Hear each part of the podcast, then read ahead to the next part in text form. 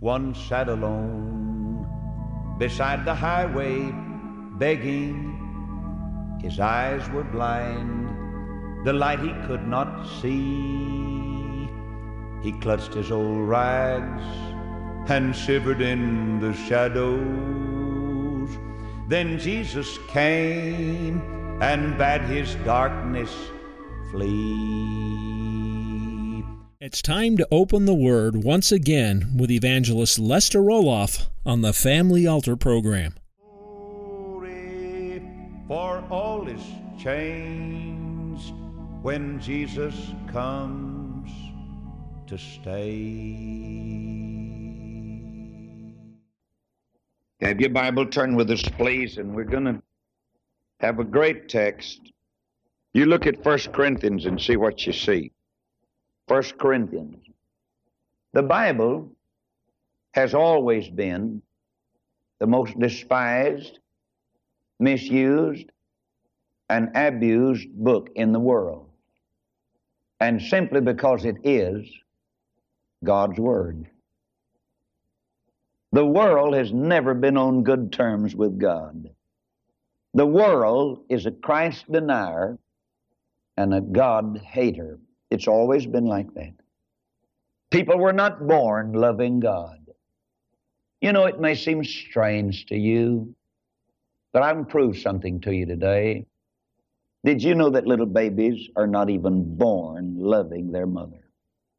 That sounds strange to you? You see, that ought to be the challenge. I wish these psychiatrists and these psychologists and this newfangled philosophy and education program would forget itself and go jump in the lake. They're teaching that all people are born good. That's a lie. Bible said, behold, I was shapen in iniquity, and in sin did my mother conceive me. You can't explain the meanness of our young people today apart from total depravity.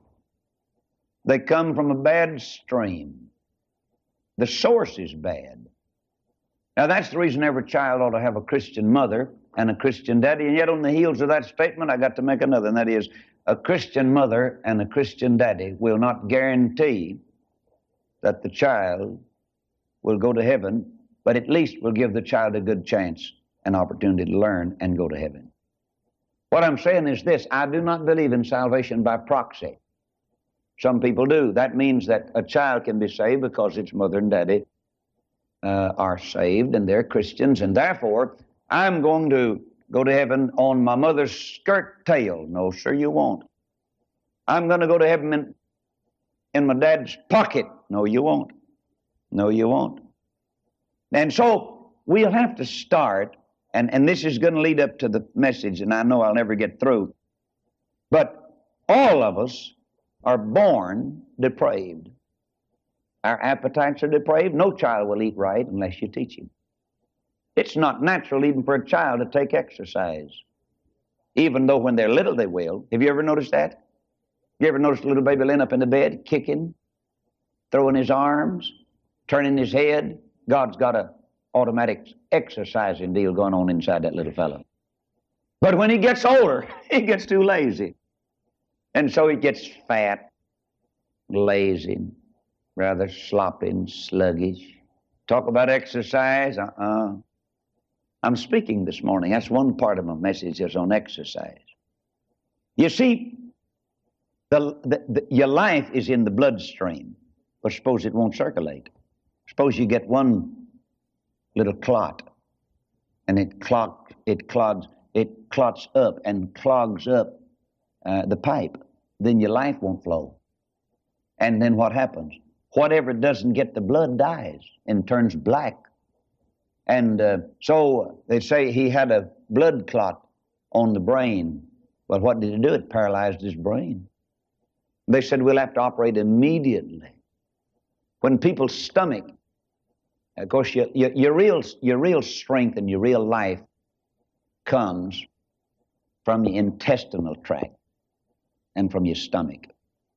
You keep the bloodstream pure and clean and flowing, and you keep the intestinal tract, including the colon, clean, and I'll guarantee you'll have health.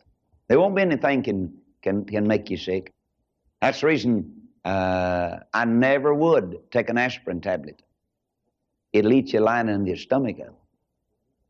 And the doctors are just about to wake up, some of them I noticed, to the dangers and the deaths that come from aspirin. I imagine there's no way on earth to estimate how many people have been killed gradually by aspirin tablets. Bufferin, Anacin, all that stuff. It's just made to make money. There might be some temporary relief, but there's no permanent remedy. And the after effects will get you. I'm speaking this morning on life and how to live it, because the Bible sure doesn't leave it out. You have your Bible, turned to 1 Corinthians 10.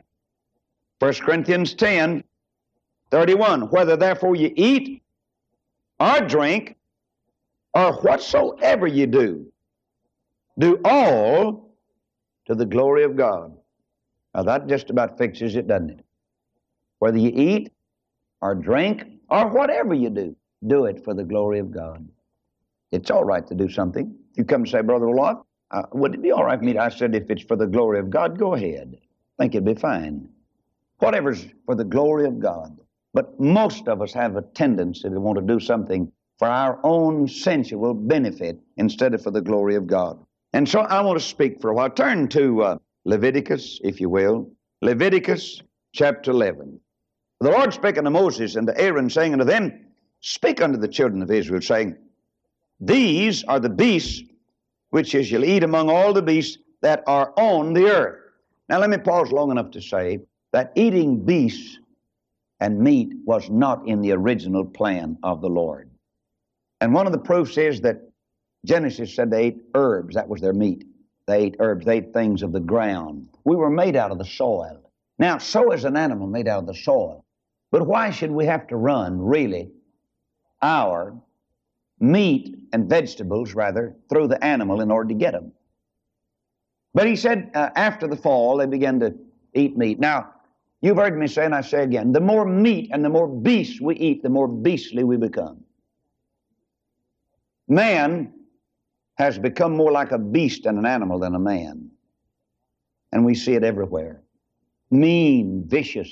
He's become a killer, full of hatred. Now, I'm not saying that the meat has done it, but I'm saying that man has overeaten meat. I think it's the cause of most of the heart attacks, the grease. Grease never made a contribution to health, never did. Then one of the reasons I know that at least overeating of meat is wrong is because of the tradition. You build everything around meat.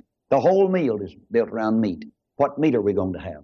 Not what vegetable, not what salad. Oh, no, What meat? There's usually two things that's asked about a meal. What are we going to have for meat, and what are we going to have for dessert? Now, that's the two things everybody's interested in. They got a meat tooth, they got a grease tooth, and they got a sweet tooth. And that's the two things they're interested in. And those are the two things that'll kill you. I do not think it could be overly emphasized the importance of what sugar has done in contributing to cancer because of the fermentation and because of the poisons it puts on the inside. I believe that sweets, commercial sweets today, these candy counters, including your chewing gum, because it's got a lot of sugar in it. We just don't need that. In other words, while you're chewing gum, somebody said, well, I do it to sweeten my breath, honey. Your breath doesn't come from your mouth, it comes from your tummy. You get your little stomach all cleaned out and your breath will be sweet. That's right. And so we just try to teach you what's right. The dentist, go ask him and see what chewing gum has done. I don't know whoever invented this. What do you call that gum they blow around, huh? Not blow gum, double bubble or bubble, huh? I'm telling you, isn't that stupid? Human beings, they walk down the street blowing good. I mean, and what it's done to the teeth, the dentist has tried to warn, but mothers and dads don't seem to care. They'll say, oh, well, if they wear out their teeth, we'll get them false teeth. And yet nobody ever enjoyed false teeth. Did you know that? Nobody.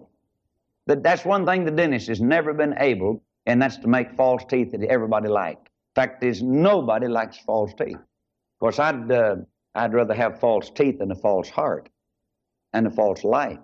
But don't you believe that God knew what he was doing? When he made man, he said, I'm going to put two eyes in you. They'll last as long as you last. I'm going to put two sets of teeth in you. Doesn't he put two sets of teeth? He said, now I'm going to give you your baby teeth. The Lord is so wise. Mother Nature, I tell you, gave some little baby teeth. Well, those little baby teeth, they couldn't last always. And so they after a while, they begin to come out. And they begin to come out. And then your bigger teeth come in. Your mature teeth come in. In the Bible, in the body, wonderfully and marvelously framed and put together. And yet look how we treat it. Why, if you treated your car like you treat your body, that thing would cave in and crater in the next 3 months. You couldn't run it at all. You just think of the stuff you put in your body, just the junk. You just stop over here and you bunch of old French fries and hamburgers and hot tamales and Mexican food and, I mean, a bunch of grease and pizza pie and all that bunch of commercial junk. Why, no wonder people are so sick today. Can you imagine that? Why don't you just go through a cleansing process? And just give your body what it needs, not what you want. People, we're not to live to eat, we're to eat to live. That's it. That's what the Lord, that's what the Bible, whether you eat or whether you drink. And I know that a lot of people say, Brother Roloff, I wish you'd quit that. Why? I can help you if you'd let me. I'll tell you one thing, the last 20 years sure has brought about some transformations and revelations in the lives of a lot of our friends. 20 years ago when we started, and of course my body was pretty well gone, 20-some-odd years ago. Fact is, it's been a quarter of a century ago now since a little lady told me about some things that I ought to eat and ought not to eat and the things that I suffered. Well, let's read on. Second verse, he said, these are the beasts which ye shall eat among all the beasts that are on the earth. Whatsoever parteth the hoof and is cloven-footed and cheweth the cud among the beasts, that shall ye eat. Nevertheless, these shall ye not eat of them that chew the cud or of them that divide the hoof, as the camel, because he cheweth the cud, but divideth not the hoof, he is unclean unto you. And the coney, because he cheweth the cud, but divideth not the hoof, he's unclean unto you. And the hare, because he cheweth the cud, but divideth not the hoof, he is unclean unto you. And the swine, there comes that old hog, and the swine, though he divide the hoof and be cloven-footed, yet he cheweth not the cud, he is unclean to you. Of their flesh shall ye not eat, and their carcass shall ye not touch. They are unclean to you. Did you notice he put two verses about the hog? You notice he put a little more in about the hog? I guess he knew that man would come along one of these days and start eating what he ought not to eat. These shall ye eat of all that are in the waters. Whatsoever hath fins and scales in the waters, in the seas, and in the rivers, them shall ye eat.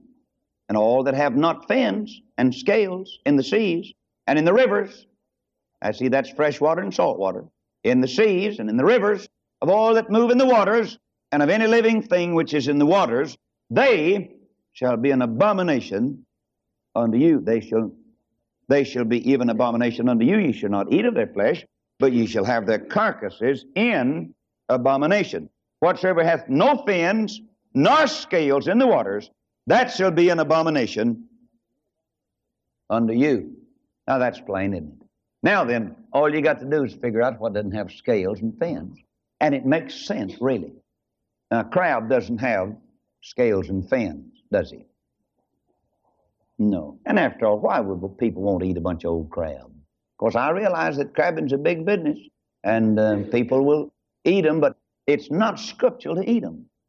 And physically, whatever is not scriptural is not physically best for you. Now get that. God knew what he's talking about. After all, he made you. And the man who makes an automobile ought to know what ought to be the manual to go with it and what kind of fuel you ought to put in it. I guarantee they tell me about the planes I fly and the automobiles I drive. They say, now you're supposed to use a certain fuel and a certain oil in this plane. And the guarantee is no good unless you go by the manual. Now, are you listening? The Bible is the manual. That's God's manual. Now, I've paid the price for not going by the manual, and but a lot of it was ignorant. I never did know. Nobody ever taught me. You can go through college and through seminary and get a doctor's degree and never learn one thing about temple care, not one thing. My wife went through Mary Hardin-Baylor, and she majored in home economics, and she didn't learn one thing about health. Not one. About the second year we were married, and she was operated on and whacked all to pieces. That ought not to have been necessary, such a young bride. There's some things that's necessary for health. One of them is the right nutrition. And there's just one disease known to man, and that's malnutrition and a lack of exercise. You put that down. And I believe it's absolutely what's killing the American people today. We're living in a lazy time. Automobiles, and the automobile's going to be the killer. It's the number one killer in the world today. What it doesn't kill on the highway and wrecks, it'll kill through your nose. Smelling the poison, they're shooting out the tailpipe. But nobody wants to quit. I wish they'd declare, say, 1 week out of a month, walk week. Boy, that'd be something. You talk about howling. If they passed a law saying nobody can drive 1 week out of the month, wouldn't that be something? But I tell you, it'd bring about some health if everybody walked to work, all the kids, cut off all these school buses. I wish they'd do away with all the school buses. We might balance a budget in schools. I really do. Busing business, hauling kids 40 miles on a bus to take them to a strange school over there. Why, it reminds me of a bunch of idiots wasting God's money and tax money like that. We haven't got enough sense to fill a thimble. Well, we say we're doing it for integration. Let me tell you something, brother. And I'm not calling the colored people black and the white people white. I'm not interested in the color of people, but I'm saying this. You can tie a bobcat's tail and a bulldog's tail together, and you've got integration, but you won't have very much fun, and they won't get along too good. You know that? It's not union, it's unity. Just putting together. You could put me with a bunch of Episcopalians and Catholics and other people, and you could put me with the Seventh Day Adventists, and you could throw me in there, but unless we got to believe in alike, we wouldn't get along. And the time they denounced Jesus Christ, virgin born, and the blood redemption, I'll guarantee you I'd be in a big fight with them. Anytime they tell me that you couldn't know you're saved by the grace of God, I don't care how many of them is in there with, I wouldn't enjoy it, and they wouldn't want me around very long either. I feel sort of like the old farmer that I've told you about before. Bless his old ignorant heart. He's out in a farm one day, and here came a man, and he was telling him. He said, "Listen, I want you now to get your children." He said, "They're all in school, and you need to get them an encyclopedia. Every child ought to have an encyclopedia." And he just kept impression on that poor old ignorant farmer's mind. Grass is growing, and he wanted to start plowing. The fellow hollering encyclopedia, and finally he just said, "Encyclopedia, nothing. Let him walk to school, just like I had to walk to school. Get up!" And he started plowing again. That's what I'm talking about. Well, I just know this: if we'd start walking again, bunch of lazy outfits. No wonder we're sick today. You say, "Well, I read over there where it said bodily exercise profiteth little." Yeah? I believe I'll take that up in a minute. Before we get through, I'm going to go to that verse. That's what people say. "Well, it don't profit much and just sit around till you die." Let me tell you something. You better circulate your blood, and you can't do it sitting down. The television set has been the number one hindrances to health. It's ruined the eyes. It's ruined the bodies. It's ruined the lives and the physique of the girls and the boys and the men and women that lay around on couches and floors and half sit and half lay in an old chair watching that silly stuff coming out of Hollywood. Oh, listen, dear friends. Well, what did he say about eating? Well, he said we ought not to eat anything in the water, whether it be in the river or the sea, that doesn't have fins and scales. Now, what about the shrimp? I mean, when you know, a lot of times, I could just leave this, but I'm not going to leave it. I'm going to tell you, the shrimp doesn't have any scales, does he? And fins. I mean, he doesn't have the fins. He doesn't qualify. The shrimp lives where? In the mud. He deteriorates. He's the most perishable thing in the water. All you got to do is just put one little shrimp up here on the Oregon and let him rot. You'll smell him all over this building. You just leave one little shrimp in your bait can. He'll smell up your entire car. Leave one shrimp in the trunk of your car. I know, I've been there. And let him rot, and I'll guarantee you'll smell him when you get in the car. Why? He perished. He rotted. A carrot wouldn't do that. Amen? Huh.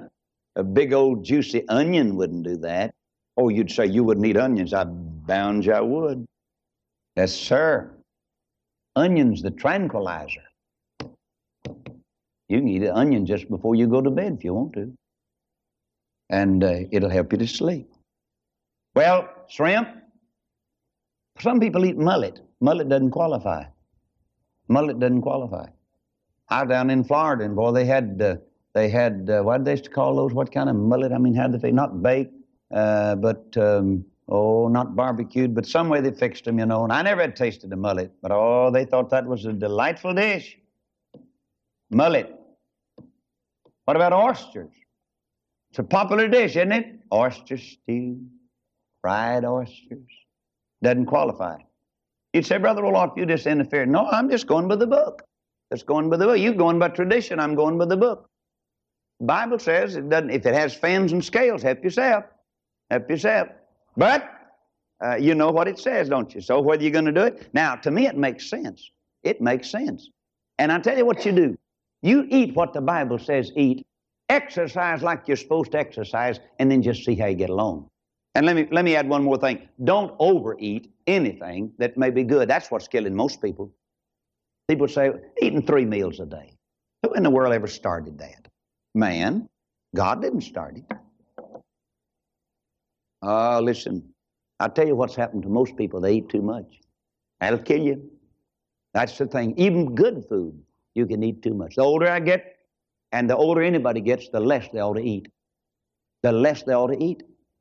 Oh, and listen, here's what'll kill a man when he quits, when he retires, to keep eating the heavy diet he was eating while he was working, see. He thinks, oh, I'm just going to sit around. First thing, somebody said, you know, he died pretty soon after he retired. He sure did. He ate himself to death. He killed himself eating. That's what's killing most people. No exercise. No exercise. And the food that they eat is not assimilated and not properly digested. I want to talk to me a minute.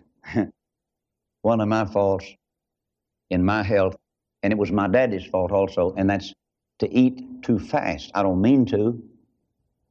And then a lot of times, I'm sure, is that I'm always trying to do at least 2 or 3 things at one time. I hardly ever am satisfied. I've got a phone here and a fork here. And I'm talking, and I said, yes. And somebody said, what are you eating? Well, and that's not good, really. That's not good. The old body just has to take what it can get, and we push it around. And then we begin to get discouraged because it begins to cave in, and yet it doesn't get the proper care, temple care. See, God's got all the lubrication in your system you need if you eat right. Your hair, it wouldn't need a lot of things. There's nothing prettier than natural hair. That's right. I mean, why wouldn't you girls just take care of the hair that you have, see? Why wouldn't you just look after it real good while you're young? I believe that's what the Bible talks about. Say what you please. Just holler all you want to, but I'm still with the book. I'm just still with the book. And I tell you something else. The Bible said that long hair is a shame to a man, so I don't want to live in shame. And I believe that hair can be a woman's glory, and I just believe that. And if we just go by the book, all I'm talking about today is just going by the book. Thank you for joining us today on the Family Altar program with Lester Roloff.